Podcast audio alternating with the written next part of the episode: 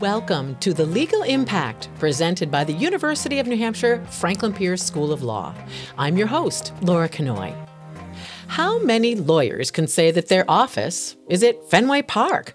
Very few, to be sure, but that's been the experience of our guest today on The Legal Impact, Emily Bensadoun. Emily is a 3L student at UNH Franklin Pierce School of Law in the sports law program, which led her to an internship this fall with the Boston Red Sox.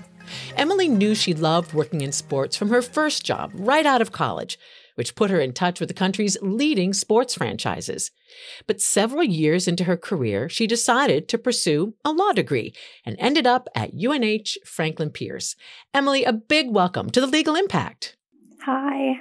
We're so glad to have you, Emily. And um, I just want to start off by relating back to that experience I just mentioned. You didn't go to law school straight out of college. You graduated from Florida State in 2017 with a degree in business and hospitality. So, what was your job right out of school, Emily? So, right out of school, I actually worked for Levy Restaurants. Um, it was an interesting company, a great company to kind of get into and really get encompassed in the sports world. But I wouldn't have pursued that if I didn't try out the hospitality world first and realized um, I loved it, but I wanted something more challenging. And that is what drove me to Levy Restaurants. Levy is a food and beverage provider. They also provide data analytics to stadiums and arenas. And I had the pleasure of starting off at Marlins Park, working within their food and beverage operations as a manager in training. I got to kind of explore all different areas of it, and I realized I wanted something more within the company. And that's where I started working as a projects manager. It wasn't a position that was already established. It was something that I had created along with, um, you know, a couple other individuals at the company, and they, I guess, gave me the opportunity, or they granted me the opportunity to kind of go in with these projects, along with a bunch of other stuff. But yeah, so that's how I started off with Levy. It was really that push from wanting to get out of hospitality and into the sports world. And by no means was I ever a sports fanatic to begin with. I didn't get into sports until what, maybe freshman year of college when I started off at FSU. And I actually had the pleasure of going to the Masters as my first golf tournament. So I was really setting the bar high with the, you know, events that I got to experience at the Marlins Park, we had the All Star games. It was that year. So I really got to really set the bar high. And from there, I decided that's when I wanted to stick with this industry and then pursue it. Wow, it's really interesting. And when I was reading about Levy restaurants, Emily, so Levy basically, if I go to, you know, any sort of arena, mm, you know, whether I go to Fenway Park or any of the football stadiums and I buy a hot dog and a Coke, like Levy is providing that? Is that what Levy does? Sort of. So we obviously have our locations. Um, Fenway is with Aramark. But if you go to a location like the Mercedes Benz Stadium, that is all Levy restaurants driven. Or the Marlins Park, that's all Levy restaurants, food and beverage provided. So essentially, a company like that comes in and works on providing F&B, the, you know, the fan experience, that that type of engagement that you go in to get beyond just the sporting event. Any VIP areas, so the clubs and the suites, and all of that, and all the concessions, that's all what Levy as a provider provides. Oh, that's um, really interesting. Yeah, go ahead. Which it is, but I guess I never realized what it was until I started. I think I wanted so badly out of the hotel industry that I was like, oh, let me give it a shot and try it. I remember even asking, like, do I need to know anything about baseball? And the VP at the time was like, no, not at all. Oh, that was a lie. I had to teach myself baseball and you know, because I, I didn't know that, you know, when alcohol stops being served at bottom of the uh, seventh, I think, I had no idea what that means. I didn't know what bottom of the ninth meant. I didn't know what any of that meant. So I had to teach myself, you know, this whole new world and how that kind of interplayed with the food and beverage industry too. So it was a fun journey the first few months, kind of just getting acquainted with everything and and learning the ins and outs of it. Wow, that's great. And I love the image of you kind of not really knowing what the bottom of the seventh is. F and B, by the way, um, food and beverage, right? That's that's the abbreviation there. So when did the idea, Emily, of going to law school kick in? I mean, what made you think that this might be the next best step for your career? Yeah, so I'd always wanted to be a lawyer. Um, you know, growing up, you know, I wanted to pursue that industry or that career. And it started off with the criminal side of it. And, you know, as I got older, I realized that just really wasn't for me. So I kind of put it on the back burner, and being a lawyer, going to law school was just a dream. I thought I would never actually pursue it. And then within, you know, Levy and getting kind of more familiar with what are contracts and what does the industry look like and working with the legal team that kind of gave me that push. Andy Lansing, CEO of Levy Restaurants, also went to law school and seeing how you can use your law degree beyond just being a lawyer, I think also emphasized why I should go to law school. So I think this idea got sparked around 2018. And then I didn't start pursuing it really until, I mean, really until after COVID hit. Once I lost my job, I was like, okay, well, what can I do? So I turned LSAT studying into a nine to five. And from there, I was like, oh, well, I'll, apply for the, you know, I'll, I'll, I'll take the LSAT, I'll apply and see what happens. I got my score, I applied to law schools, and I was like, okay, well, I'll apply to law schools and see what happens. And now I'm in law school and I'm just kind of seeing what happens and taking it day by day. But the idea of going to law school wasn't something that I kind of tailored my education towards, especially in undergrad. I never took any pre law classes. I, you know, again, business, hospitality, I might have taken a hospitality law and a business law class just because it was required, but nothing really specific to the legal field. Oh, that's interesting. So, Emily, if I've got your story right, you, you know, the pandemic, stadiums shut down, you lost your job. And so then you said, okay, maybe it's time to dust off that dream of going to law school? Yeah, kind of. No, it was because of COVID, I decided it was time to go to law school. Gotcha. How did you pick UNH Franklin Pierce School of Law, Emily? Yeah, so I, again, was kind of at that point in my life and my career where I was either going to get into a law school or I wasn't. So I didn't apply to many law schools. I tailored the selections to focus more in the sports world because I knew that I wanted a school that was very big in the sports industry.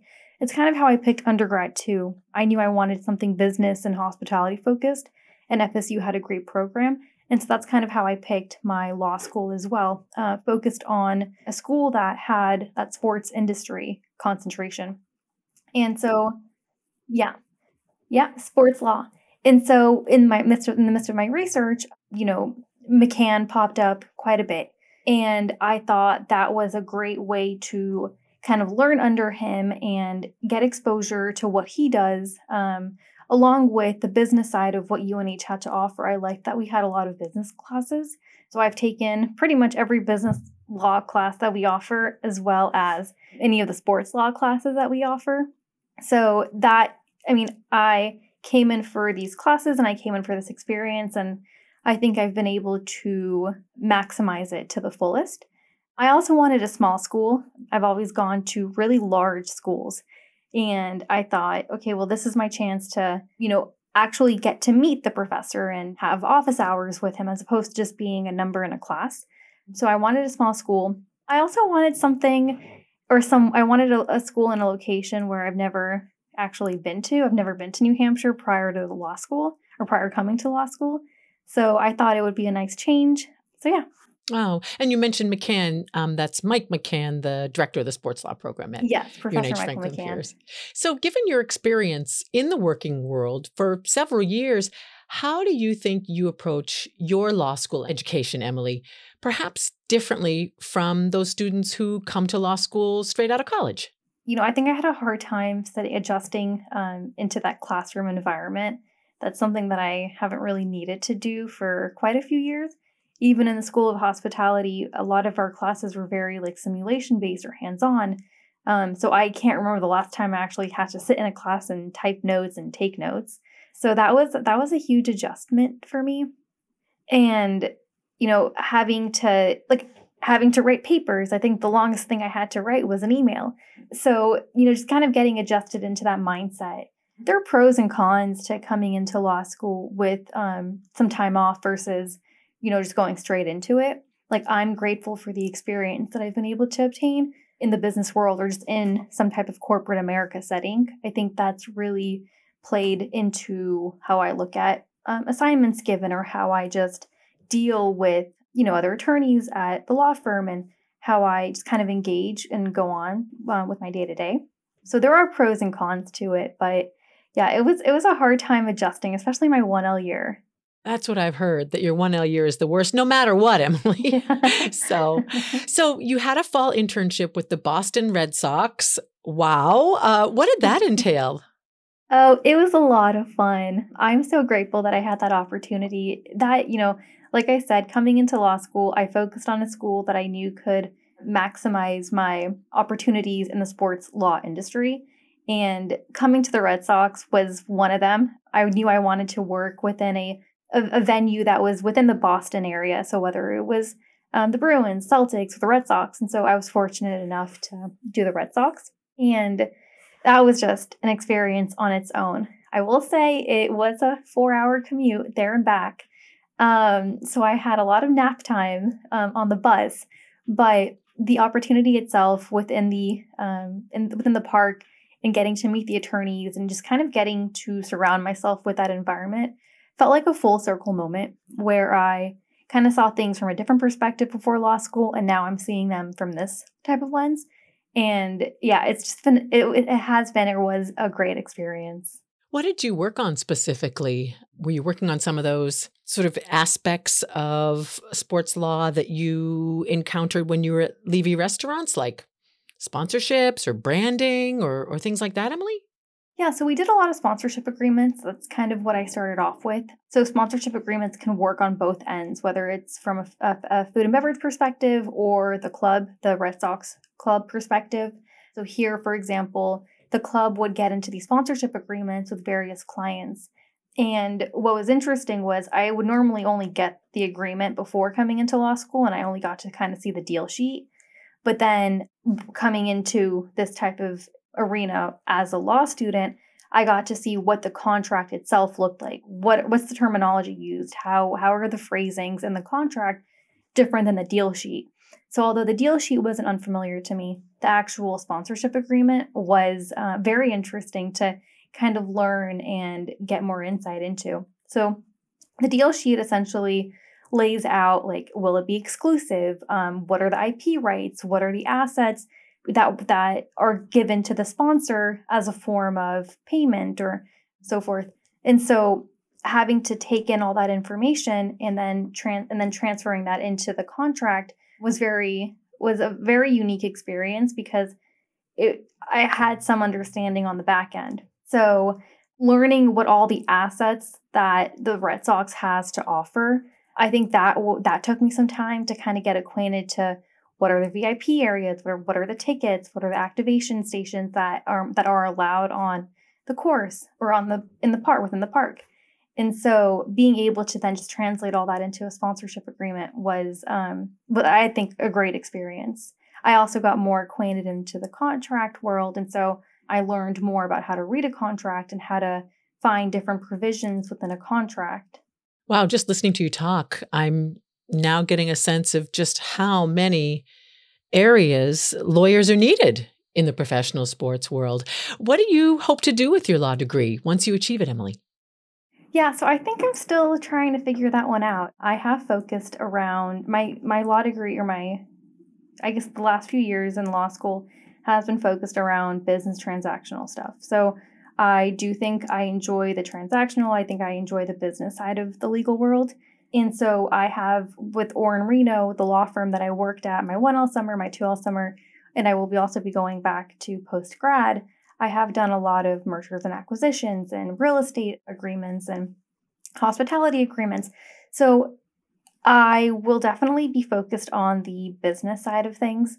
I think I've tried some commercial litigation and I did enjoy that, but I'll be a team player and I'll try it all out. But I do think at the end of the day, I will stick to business transactional. So I want, I would like to kind of get my foot in the door with mergers and acquisitions because I think that is more also all encompassing. It includes everything and it's a very easy industry to transfer over. So once I kind of get more acquainted into that um, industry or that world, I think switching over into the sports side should be easier. At least that's what I hope. Um, and then once you're in sports, I mean, you know, you have employment lawyers, you have litigation lawyers, you have your transactional lawyers. Like it, it really does vary. Like there, there's a little there's a little bit of everything and I think that's why I like the industry because it's all encompassing as well. Yeah, I'm really getting a sense of that just talking to you. Last question for you, Emily. What's your message for prospective law students who, like you, you know, might be thinking about law school, but not really sure if it's for them? They're not 100% uh, certain that they see themselves as lawyers. I don't know if this message should necessarily be targeted to students rather than the admissions teams for law schools. I think there are a lot of students who maybe have this like idea that they want to go to law school, but they don't know who to talk to and they aren't the ones necessarily targeted. So I think it would be very beneficial if admissions were able to kind of target the business schools and the hospitality schools. Once they have that idea or once they kind of know how to now take that next step into law school, I advise those students to just, I mean, just try it out. I mean, see see what lawyers you can talk to, see who you can network with. I don't think I did enough of that before law school. I didn't talk to many um, alumni of a school that I wanted to go to, or I didn't talk to many attorneys prior to law school. And I think that could have really helped me understand the industry better my 1L year but of course, you learn that as you go. Um, you learn that through your externships. And I think with that being said, I would just take up every opportunity that's given to you. I definitely worked on some litigation stuff that I don't think I ever really thought I would, and I, I enjoyed it. But again, it was just it was just a way to kind of get more exposure. So I guess at the end of the day, exposure is everything. I think you should definitely try, reach out to alumni, reach out to people, build that network. And I think in the long run, that'll help you. Well, Emily, it's been really great to talk to you. And I just wish you all the best, you know, as you move on to the next step in your education and your career. Thank you. That's Emily Bensadoun. She's a 3L student at UNH Franklin Pierce School of Law. She has served as vice president of the Student Bar Association and the Sports and Entertainment Law Society. Her internship with the Boston Red Sox ended on December 1st. Well, that's it for this month's episode of The Legal Impact. I'm Laura Knoy, Director of Community Engagement at the Rudman Center. Our show is recorded, edited, and produced by the Marlin Fitzwater Center for Communication at Franklin Pierce University. Opinions discussed on the legal impact do not constitute legal advice or represent the official views of the University of New Hampshire. Thanks everyone for listening to The Legal Impact.